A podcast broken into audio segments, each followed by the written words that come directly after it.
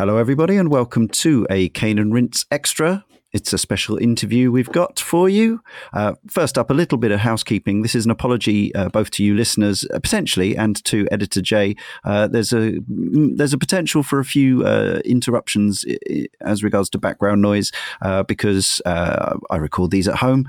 My neighbours are doing some some renovations, so you might hear some sanding or drilling. and also, at the time of recording, the south of England is experiencing this storm that they've dubbed the beast from the east. So you may also hear some bitter howling wind. Uh, but all that just adds atmosphere as far as I'm concerned.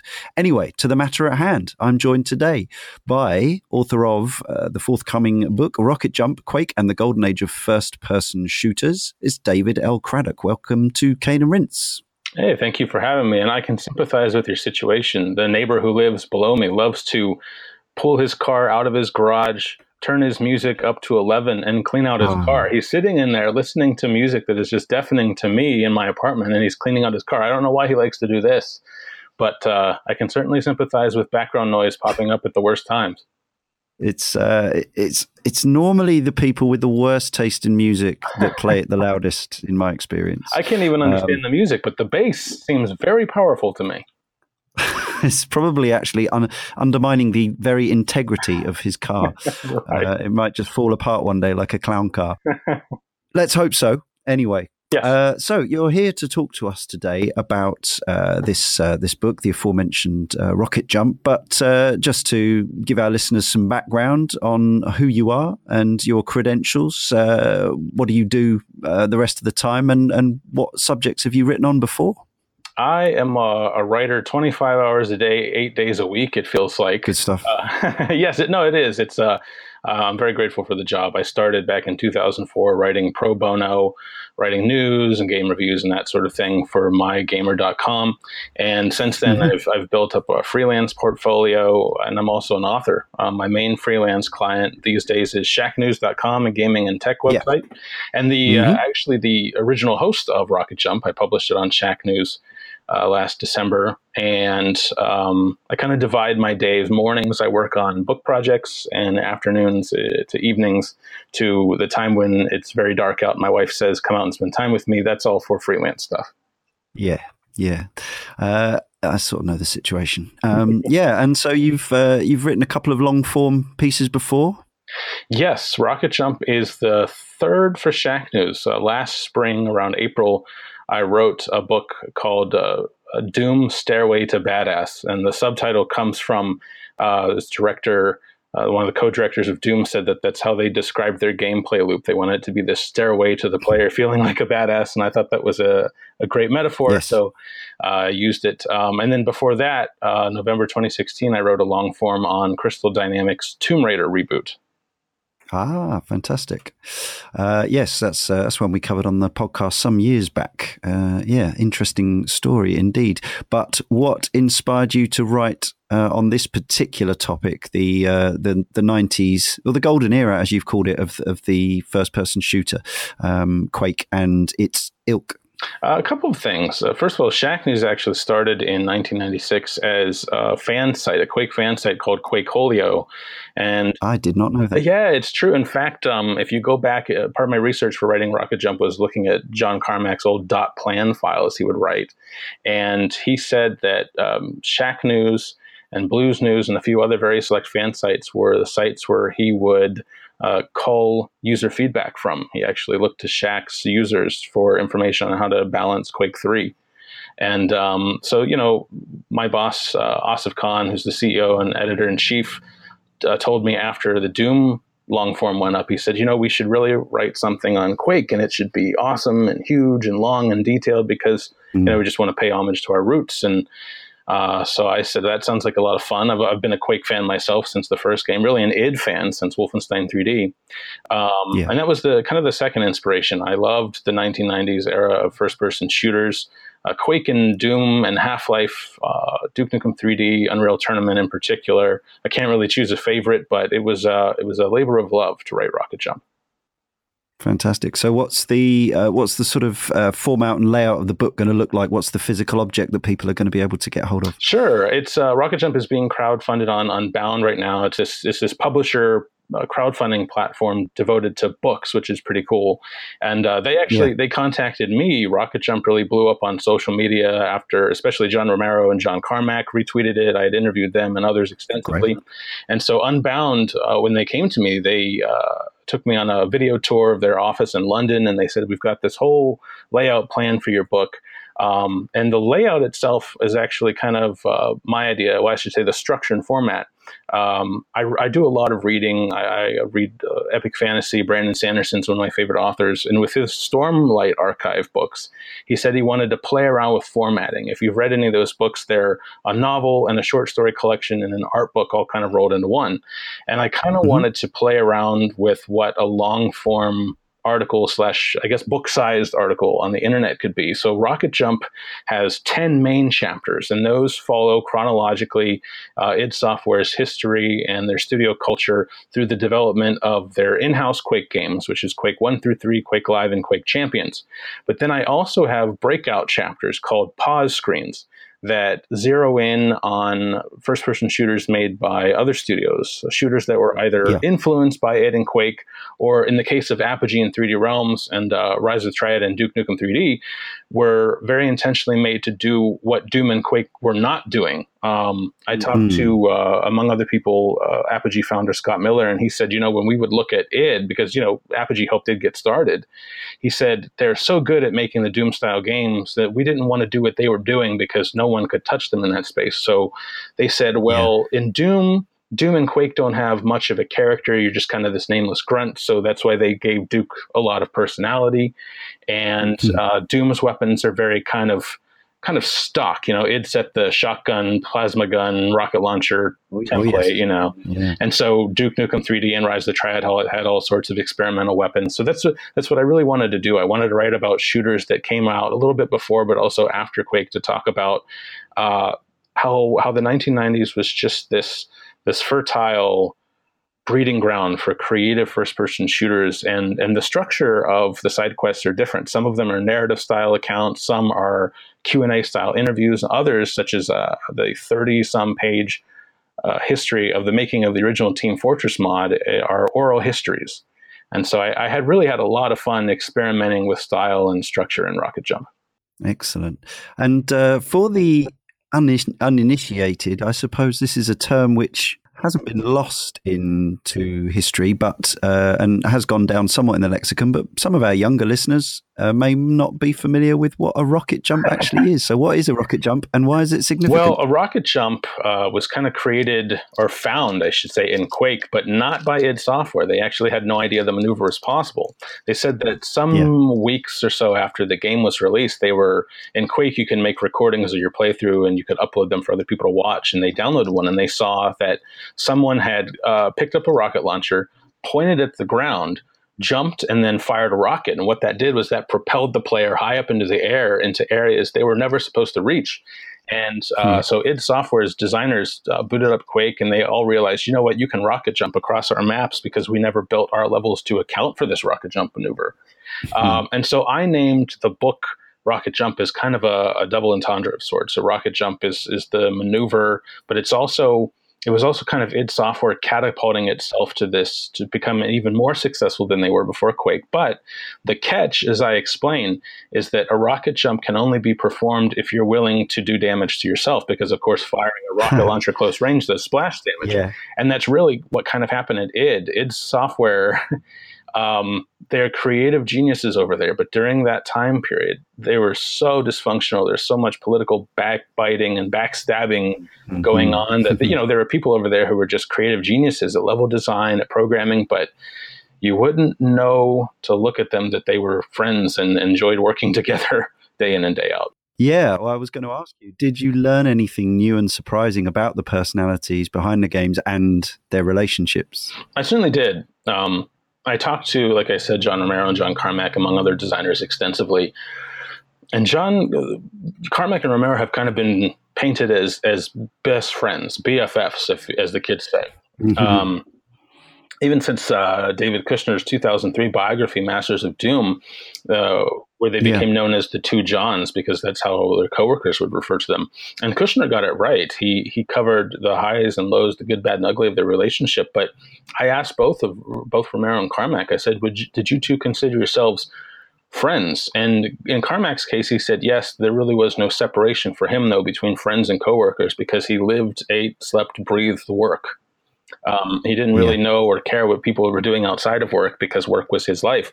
And Romero said, I would say that Carmack and I, in retrospect, were not friends. We worked very well together, but once we fell out of step, we found we had nothing in common.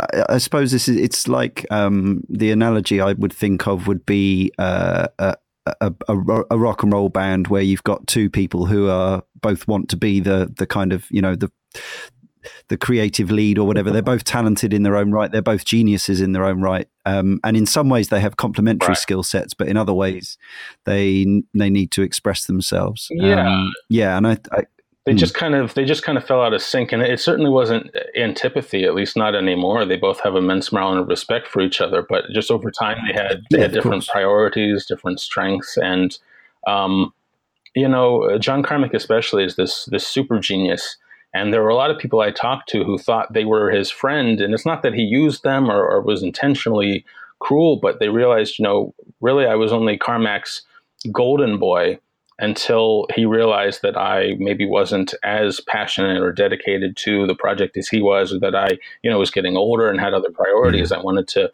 you know, spend more time with my significant others. I was burnt out from work, and Carmack, you know, for better for worse, just couldn't understand that. He's he's uh, a machine. And he even told me, he said, um, his wife has polished off a lot of his rough edges. He's a lot more socially adjusted than he was.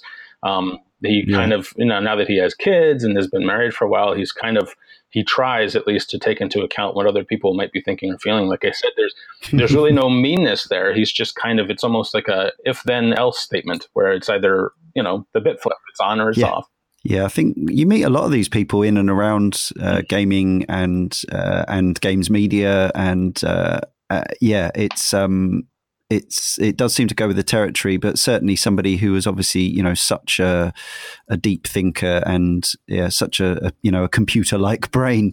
Um, it makes sense that perhaps you know interpersonal skills weren't his priority as a as a youngster, especially when he could be making serious dollars and amazing games out of out of his uh, his undoubted uh, the, talent. The interesting thing there is, you know, I didn't even get the impression for him that it was he wasn't really thinking about money. He was just and really games. Yeah. Games were almost an incidental byproduct of his programming work. He just loves to code. He loves yeah. to write graphics engines, and that's kind of what I in the epilogue of Rocket Jump. I kind of explained that you know part of me was disgusted and and even kind of saddened by the behavior I uh, kind of bore witness to after the fact. But I also mm. had to mm. remind myself mm. the fact is that all these guys are only human. I, have talked to so many developers. You know, some of my books are such as the Stay While and Listen series about Blizzard and Diablo. Um, last year I wrote mm-hmm. Breakout, uh, a history book about Apple II games. And you just realize a lot of these people grow mm. up. They're they're young. They're in their early to mid twenties, and suddenly they they have this idea and they make a game and suddenly they're rich and life just comes at them so fast and they have to grow up later. Yeah, we've seen some fairly high profile examples of people perhaps not dealing with this uh, situation right. well. Both recently, I'm thinking of uh, Markus Persson. Yeah, um, yeah. And and and uh, even going all the way back, uh, there was uh, I don't know if you're familiar with um, Matthew Smith, who who made uh, Manic Miner and Jet Set Willy over here, computer uh, you know platform games for the for the Spectrum, mm-hmm. and uh, and he had these massive hits as a very very young man, and you know got all this advance, which was a lot of money for the time, and he kind of went off the rails and arguably never really came yeah. back. So um, yeah, I guess it's like the child star thing in a way, isn't it? It's the not being ready for real life life and then suddenly being yeah kind of thrown into a really bizarre heightened version of adulthood when you're not remotely emotionally ready for it and and and you've you know you've you've unlocked a lot of doors with the success that you've sure. had. The same thing happened uh, more or less to Doug Smith, you know, creator of Lode Runner. Um, he struck it rich, and yeah, you right. know, I, I, interviewed a lot of people formerly of Broderbund from my book, and they said, you know, we some of us tried to help Doug, but he was just kind of in his own world, and he died so tragically mm. young. Uh, but a lot of people said, you know, as much as. I loved him, I couldn't say I didn't see this coming. You know.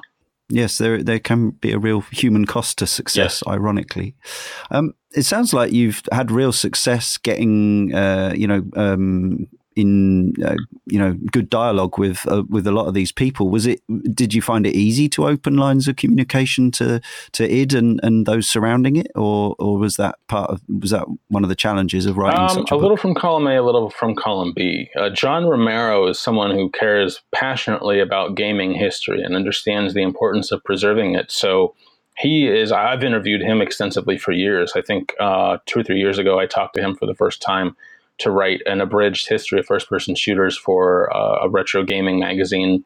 Um, I talked to him about my Apple II book because he's a very passionate uh, Apple II user. In fact, he hosted a couple of Apple II reunion parties where even you know Steve Wozniak showed up and all these all these great programmers, many of whom hadn't met face to face. So mm. John was a well of information. In fact, he's very excited about Rocket Jump. He's helping me promote it. Um, John Carmack is a little different, you know, because of all the legal stuff going on between um, uh, ZeniMax and Oculus and Facebook. Um, I had to jump through yeah, a lot of hoops and assure both. I don't think Carmack so much because actually it was funny. Um, one of the career milestones I'll never forget is when I emailed John. I found his Oculus email address and I said, "Hey, I'd love to interview about this Quake book I'm writing." And he said, "Oh yeah, David Craddock. I read your Doom article and I loved it. I was very flattered, um, very excited. Yeah, wow, nice. that was really nice." But you know, if you know anything about Carmack, you know that you know he's he would be totally willing to just kind of cut through all the red tape and talk, but he couldn't. He had to go through um, Oculus's PR department, and I had to assure them several times that no, you know, nothing about VR or Oculus or Facebook or ZeniMax will come up. This is just about the golden era of of Quake and id shooter games. Um, others were very helpful and friendly as well, pretty much to a T. Everyone. I even got. Um, uh, Tim Willits has been a, a, designer on Quake since the very first game. He's the studio yeah. director over at id now. Um, he was interested in talking. Mm-hmm. We did a, I did a video interview with him on site at QuakeCon last August, and even got a studio tour of id. Asif Khan, Shacknews uh, editor in chief, and I got to go to the studio and get the grand tour, which was really fun. Nice, very cool. Um, talking about the uh, the actual development of the the games, particularly Quake. Um, yeah, this is a question from Carl Moon of the Cane and Rinse team. He was saying he was asking um, what was the most surprising inspiration that you found from developers, uh, from the developers when actually creating Quake. Were there any sort of touchstones that they were kind of working off that you would not have necessarily thought, you know, that that, that was a, an obvious link into a kind of yeah, a kind of gritty first person shooter. Yeah, no, that's a that's a great question. Um, it's funny. Uh, Nine Inch Nails was a huge flu- influence, not just on on Quake soundtrack because of course NIN recorded the soundtrack, but because turns out all of id yeah. these you know these pasty faced uh, hermit programmers uh, were mm-hmm. huge Nine Inch Nails fans, and um, they were. Uh, yeah. As excited and almost girlish about meeting Trent Reznor as Trent Reznor, a huge Doom fan, was about meeting them. Yeah. So their music actually, they kind of wanted to make something dark and gothic and gritty that kind of evoked um, Nine Inch Nails' music. And that, that was later on because Quake started very differently. Um, that's something else surprising I learned. Uh, a lot of people know that you know Quake uh, didn't know, wasn't always going to be kind of a Doom clone.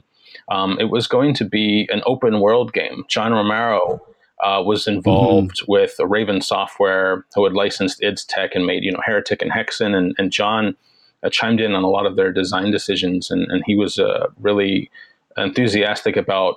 Uh, Hexen had an open world, open world-ish style where it had a hub that connected a lot of levels, and so Quake was actually going to be this seamless, huge world. Mm. Um, but uh, he kind of had a lot of pushback at id. All the guys they'd been crunching nonstop, and this is kind of one of the uh, you know symptoms, the uh, results of, of working the schedule they did. Everyone was so tired after crunching almost nonstop through Wolfenstein 3D, Doom, and Doom 2.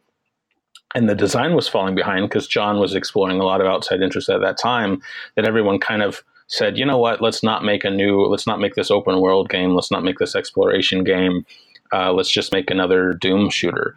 Um, and there was another instance, you know, as time hmm. went on, I think during Quake 2, Quake 2 from the beginning was designed to be quote unquote another id game, you know, very much in the vein of Quake and Doom.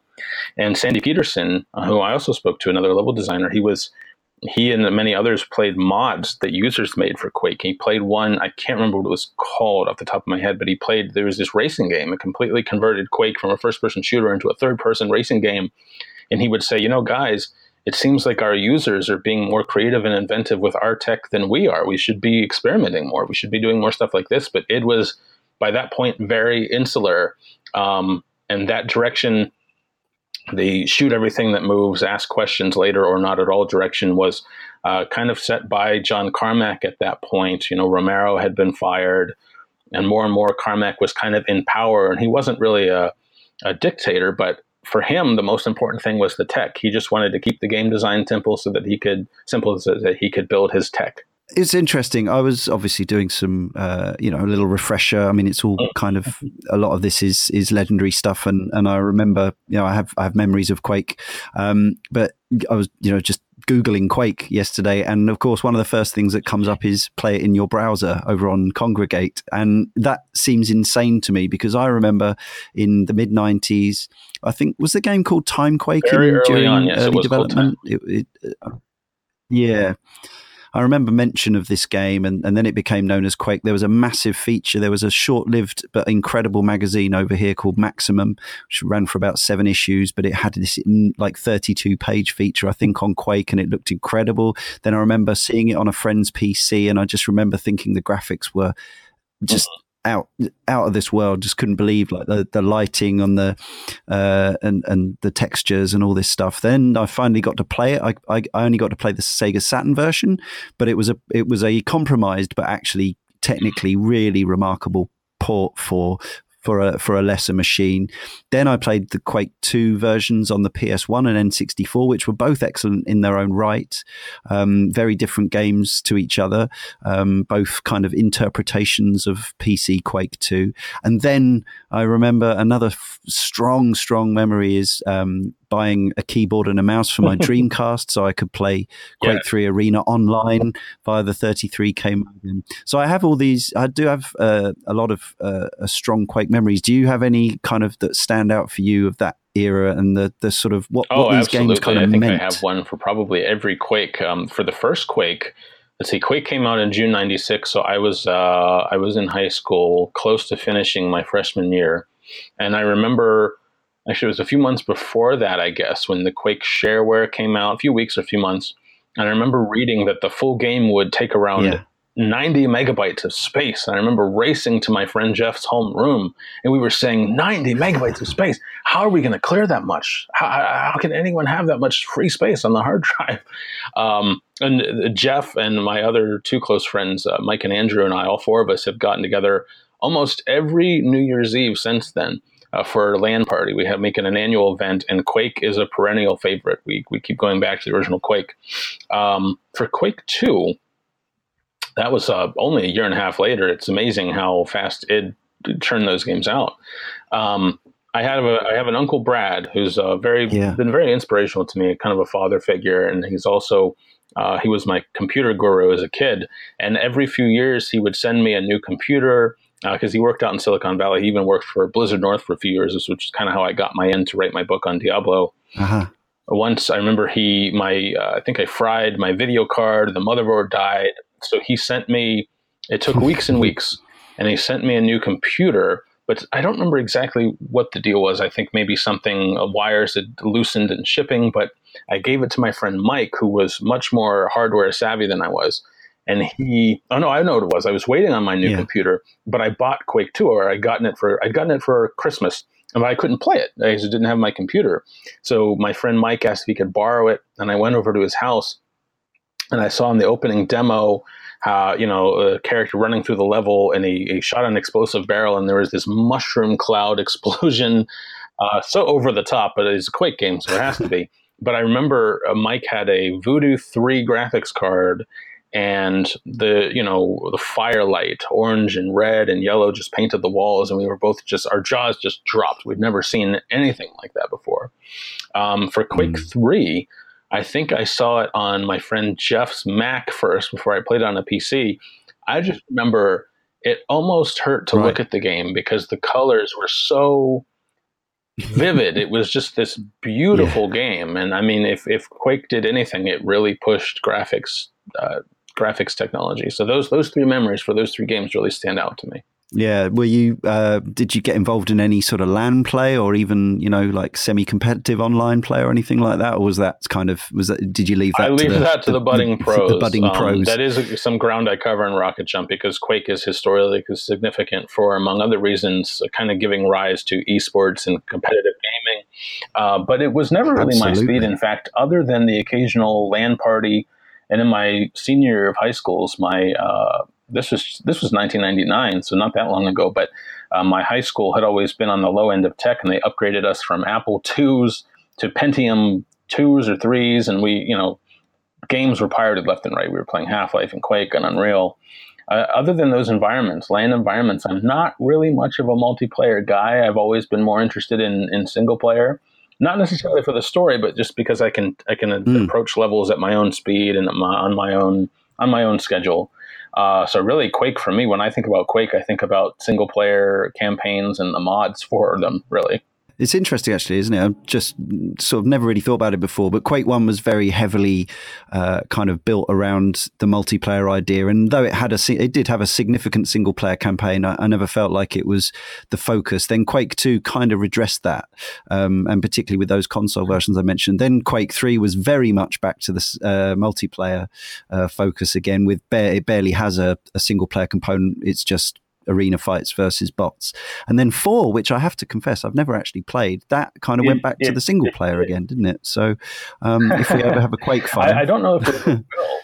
Well, because, you know, now there's back Quake the Champions, and that's kind of the funny thing is you can look at Quake Champions yes. and Doom 2016 from a couple years ago as two sides of the same coin. I actually reviewed Doom yeah. 2016 for Shack News. I gave it a 9 out of 10 and the kind of the too long didn't read version of my review was yeah. the single player campaign is brilliant. It kind of melds the the speed and uh, the the visceral nature of Doom classic uh, with some newfangled ideas such as weapon upgrades and, and so forth. But the, the multiplayer wasn't bad. It was just kind of banal. It felt very tacked on.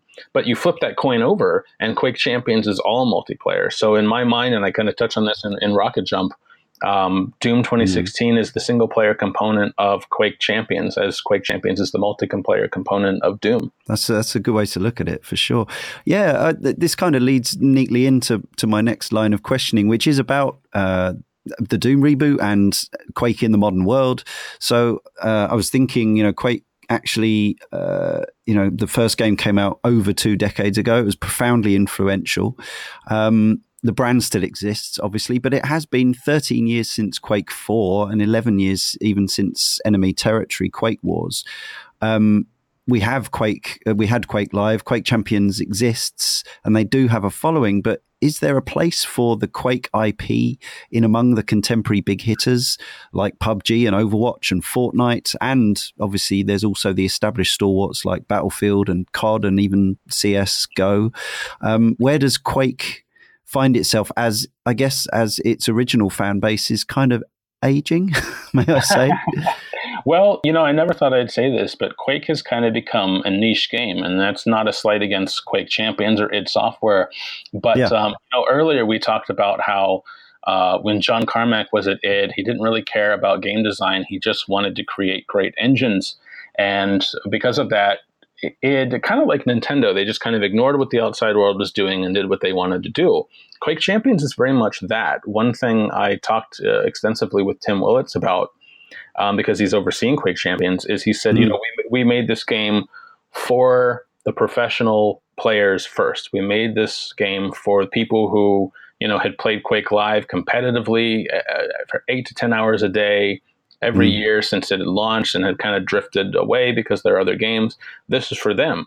Basically, you know, to paraphrase, yeah. if casual players like it, great, but we don't really care because we just mm. want our professional players. And and you know, because of that, I mean, I've, I've played a lot of Quake Champions. I really like it, but it doesn't have legs for me because it is very uninviting. Uh, you know, like I said, I'm not really a multiplayer guy. I would say I'm a yeah. competent Quake player, but certainly not competitively.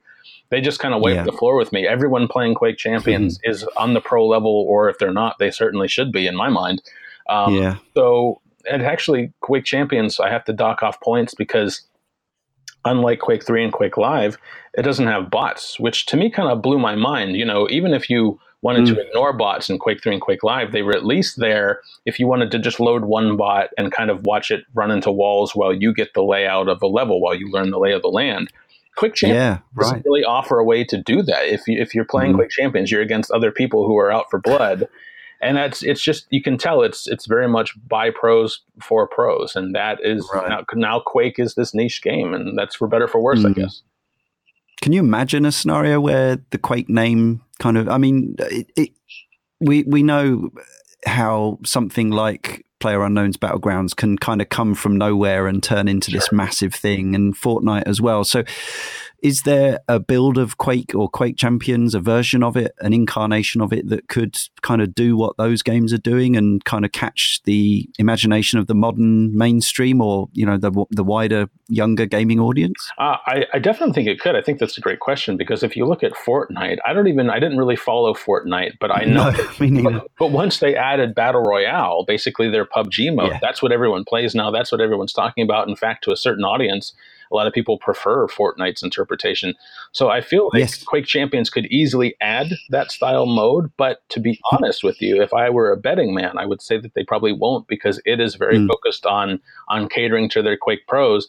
And what Quake pros want is just straight deathmatch, whether it's one on one, team based, free for all. They just want deathmatch, and that is, I would say, I have said this uh, since Quake Three. I think if you want a pure deathmatch experience, I don't think anyone does that better than id. Uh, even back in 1999, I would say I preferred Unreal Tournament because it was different. It had different types of guns, it had alternate fire. Whereas Quake 3, to some of my friends, it was like the stick in the mud. They were like, you know, this feels like the original Quake deathmatch, but with better graphics. And id does not yeah. care. That's what they are setting out to do, and then that's yeah. what they provide.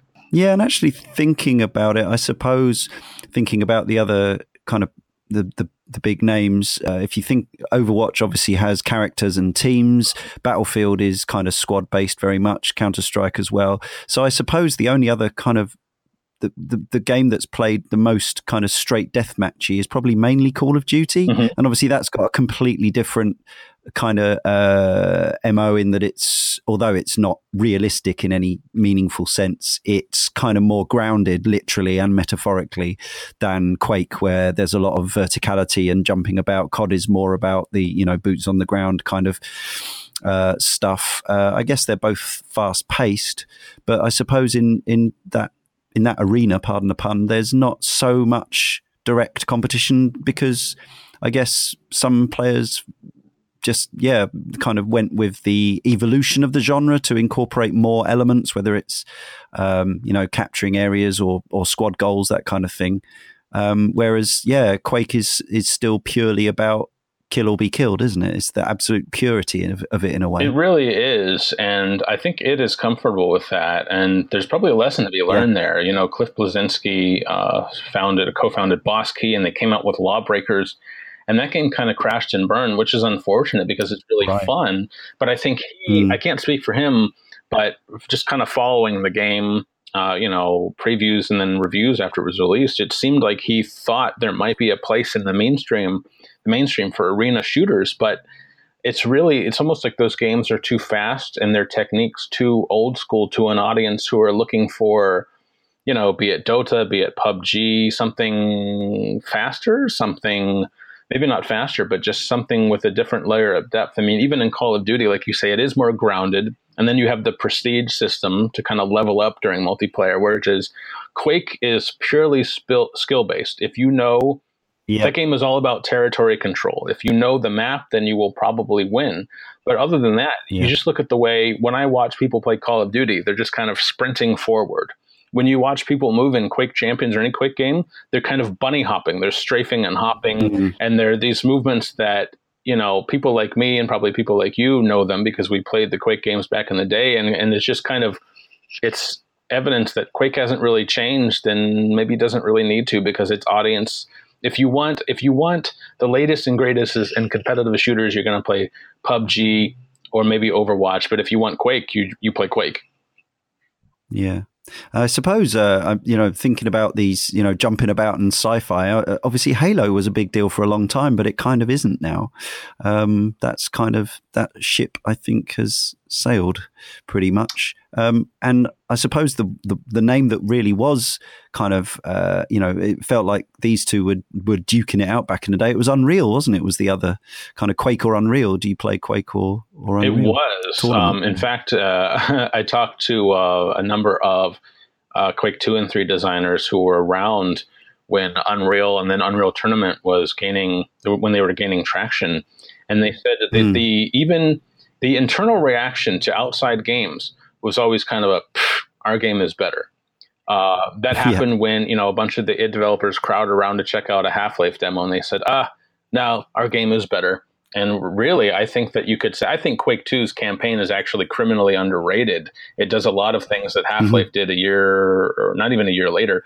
But um, Half Life, because of its physics, because of the scripted events, because of things of that nature, that was kind of the next mm-hmm. milestone. But then Unreal, yes, um, sorry, I went off on a little tangent there, but a lot of these developers said that anyone in, internally who wasn't turning their nose up at Unreal. There are a lot of people who told me, you know, Quake versus Unreal was kind of the holy wars, and some of them even said, I actually prefer Quake, you know, or uh, Unreal. They preferred Unreal uh, because they said, right, you know, right. Epic is wow. actually pushing things forward. Their maps are really creative. They're, you know, they have weapons like um, the link gun, where if you fire, use the alternate fire and blast someone on your team, and then they fire the link mm. gun to another teammate you every person that you every teammate that you link your charge grows. It's just interesting things like that. Um, but quake 3 was really it's quake with quake weapons and quake maps and quake movement and this is this is it. Yeah and obviously both engines became quite significant but ultimately the unreal engine is kind of you know, it win, it's won, won everything. Well, it, it's like the engine. it, it is, and, and the funny reason why is because um, so Carmack was open to letting companies license id Tech. In fact, you know, Valve got their start yeah. by licensing id Tech too, and they gutted about 70% of it and rebuilt yeah. it to make Half-Life. And the reason, one of the mm-hmm. reasons mm-hmm. was um, even though it, it's funny, it's almost like ironic because id was open to letting companies use their their tech, but their tech was not easy to use. There were a lot of developers who said we tried to use Quake 2 or Quake 3 and it was just so esoteric and it was clearly built for Quake. And one reason that Unreal Engine succeeded is because it came with all sorts of documentation and tutorials to help developers make the sort of game they yeah. wanted to make. And Quake was just, it was built for Quake and it was meant to be used for Quake. Uh, question from our forum. This is from Camille Rousseau. Uh, you sort of uh, touched on this, but uh, Camille says, I would be interested to hear your thoughts on the 2016 Doom reboot and whether or not it manages to recapture the design philosophy of the various 90s classics. I would say yes, emphatically yes. Doom 2016 was a breath of fresh air for me. I really haven't been a devotee yeah. of shooters probably since Bioshock. That was the last game that I felt managed to kind of capture the magic of. Uh, people compare it to System Shock 2 because of you know Ken Levine and the design pedigree, but um, I would uh, compare it more to Half Life in terms of its philosophy and its approach to how it kind of uses game mechanics to uh, tell a narrative. But um, Doom 2016 was this very interesting blend of pedal to the metal mm. speed from Doom 93, I guess as we're calling it now, um, mixed with a few new systems such as weapon upgrades that really surprisingly did not manage to slow the game down. Uh, the way I described it in my when I reviewed Doom 2016 was everything in this game is built to push you forward, and you know th- there's no regenerating health or armor. If you, in fact, if you want to regenerate health, you kill enemies and then you perform one of the, the melee glory kills on them to restock health. It's encouraging you to be aggressive. It's encouraging you to go, go, go and push forward. And really, that's what Doom was all about. Um, you held your, your pinky key on the shift key so that you always ran and you just mowed down enemies. And Doom 2016 brilliantly recaptured kind of that ethos uh, from that era while also kind of carving its own path. I really hope it announces a sequel to it soon. I will buy it day one.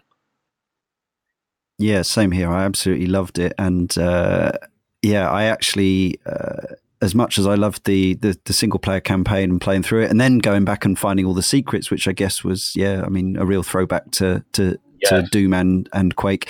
Uh, the arcade mode I thought was genius as well. As a, a, a veteran of the you know the arcades of the eighties, um, score chasing is something that is is important to me, and the arcade mode is is so addictive in the same way that um, the mercenaries mode in Resident Evil yes. Four was.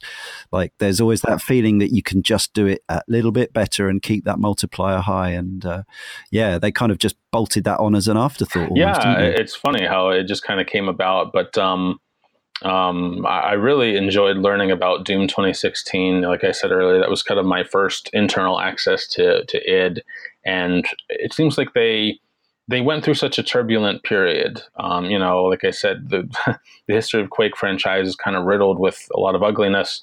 But then after Carmack left and um, Bethesda acquired them. I think for better or for worse, Bethesda has kind of had to play parent to id. At least they did at first, and now it, it seems to have uh, its feet on the ground. Uh, Doom 2016 is a brilliant game. Quake Champions, you know, decidedly old school, but they have their crowd for that, so that's fine. Um, and yeah. yeah, they're just they just seem to be marching forward. Uh, yes, listeners, uh, check out our Cane and Rinse podcast back issues. Uh, we started the Wolfenstein and Wolfenstein 3D series on 152. We also did the Doom series starting at 211. If we ever do Very Doom, as we call it, do, Doom 2016, uh, or uh, or we start on the Quake series, which we must do someday. Perhaps David will come back and oh, yeah. join us to talk That's about those games in depth and detail. Um, and which, uh, just a couple more before I let you go, which other classic sort of FPS titles or, or, franchises from the, the golden era do you genuinely believe would make for a successful sort of release in the contemporary market? And, and, and well, why? We need a Half Life 3, but I don't know if that will ever happen. But I, I, I, I don't. I, so. I, really do think Half Life 1 and 2 would hold up today as well as they did uh, back in 2000, well, 1998 and 2004, respectively um, because I, I think yeah. that there are a lot of players out there who, you know, if sales are any indication, interest in Call of Duty certainly isn't waning, but it's waning more than it did, you know, five or six years ago. Um, annualized games, mm-hmm. the, the, downside there is that you'll get burnt out on them eventually. It's just a matter of time. Um, yeah. But I, I, I think it's funny. I was just saying yesterday. I think that if we're going to see anyone bring back the classics or make a, a, new FPS in the vein of classics. It's either going to be some, a studio like id or a smaller team who is willing to use or uh, use older tech or build tech to resemble older tech because, of course, retro is in vogue. Um, and realize, you know, we might not sell 10 million copies, but we might sell 10,000 or 100,000 and, and be able to keep making games in this vein. And then it's funny, just this morning, uh, 3D Realms announced Ion Maiden, which is a new first person shooter made with the build engine used for Duke Nukem 3D. Um, so right. I'm really excited yeah. to play that. I think that's the that's the sort of thing I'm interested in because to me, old school FPS doesn't just mean lots of guns and blood. It means huge levels that are really fun and creative to explore, rather than you know Call of Duty just kind of on a linear track with lots of cutscenes after cutscenes after cutscenes. Yeah. Um, so I think that Mm. 3D Realms has certainly changed a lot since their heyday, but this might be the sort of niche they can fill, and I'm really looking forward to learning more about that game. Yeah, so I suppose we have had some sort of fairly straight reboots like the. Uh, I'm thinking, is it Rise yeah, of Rise of Triad, the... Shadow Warrior, of course, Doom. Yeah. Shadow mm-hmm. Warrior, yeah. Uh, of course, and then there's the sad tales like No One Lives Forever, where it's kind of been binned and forgotten about, and the code isn't yeah. even available anywhere. Or yeah, that's, that's game a game I'd love to see show up on good uh, old games, uh, GOG.com. But I guess it's it's kind of yes. mired in legal hell. Uh, whoever has the rights uh, won't let it Apparently. go and won't cooperate with other parties. So yeah, it's a shame. Same with GoldenEye, although uh, you know the hope hope lingers on, and uh, and uh, the yeah for, for for better or worse, the Turok games are coming to Xbox One right. this week. Apparently, uh, talking talking of level, talking of large levels, uh, maybe that aren't so fun talking to explore. Um, your your mileage may vary and falling, just lots of falling. Um, yeah, so there's still plenty of franchises to be uh, to be sort of revisited. Um, maybe Duke Nukem has had his time, though, eh? perhaps yes. Maybe his his engine is is rising again, so perhaps that's how he'll live on in spirit. so, um, b- before you tell us where we can uh, support all this stuff, have you got any uh, ideas on the back burner already coming to uh, to boil once you've put Rocket Jump uh, to bed? Uh, I'm I'm working on my next long form read uh, for Shacknews, and anyone interested in Baldur's Gate, Planescape Torment, and other. Infinity Engine era RPGs is going to want to keep an eye on Shacknews in the next couple of months. I'm I don't know how public this is yet, but I'm working hand in hand with Obsidian. I've been in interviews with them all day, every day this week, and I'll be talking with them next week. Uh, and, and, we're working on a very uh, huge blowout feature on Pillars of Eternity 1 and 2 and, and the classics such as Fallout and Baldur's Gate and Icewind Dale. So that should be a lot of fun. Fantastic. Well, hopefully we'll we can have you back on when uh, when that one's uh, getting to a similar stage as Rocket Jump, which is that uh, yeah, where can people go and uh, and uh, find in, more information? I know you can uh, send people to read a couple of chapters. When's it coming out? I suppose is the in in physical format and and yeah, plug whatever you want to plug. Sure, sure. So if you if you'd like to read Rocket Jump, you can go to shacknews.com and it's right on the front page. The first two chapters are free. Uh, the rest is behind a paywall and exclusive to our Mercury premium subscribers. If you're interested in Rocket Jump as a hardcover or as a, as a digital book with a nice glossy layout, uh, you can go to unbound.com slash books slash rocket jump. That's rocket dash jump. And uh, that's where I'm running a crowdfunding campaign. Uh, like I said earlier, working with Unbound to crowdfund a hardcover and really, really beautifully done uh, digital and hardcover versions of Rocket Jump. Um, the campaign's been going for almost two weeks. There's been a lot of support. John Romero is very excited about it. John Carmack retweeted the information. Um, you right. can also get a few ideas of mock-up layouts, and there's also a chapter a chapter excerpt on that page as well. Are there any uh, sort of tiers or, or, things that people can aim for if they want to? There yeah. are. So for uh, there's a digital tier if you just want a copy of the digital book, and that's around fifteen dollars. Uh, Forty five dollars will get you a hardcover. But then from there you go up and you can. I kind of uh, themed. I use the theme of first person shooters. There's co op play if you want two hardcovers.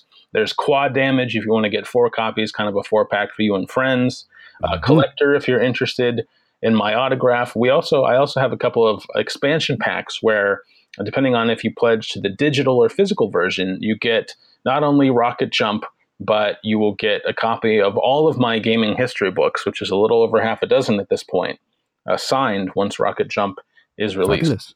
All right. So all that can be found at unbound.com slash books slash rocket dash jump. Yeah. Yes. Cool. Excellent. Well, David, it's been a pleasure to chat. Uh, thanks for talking to us on Cane and Rinse. Oh, the pleasure was mine. Thank you very much for having me on. And uh, yeah, we'll hopefully have you back to talk uh, RPGs in the future. Excellent.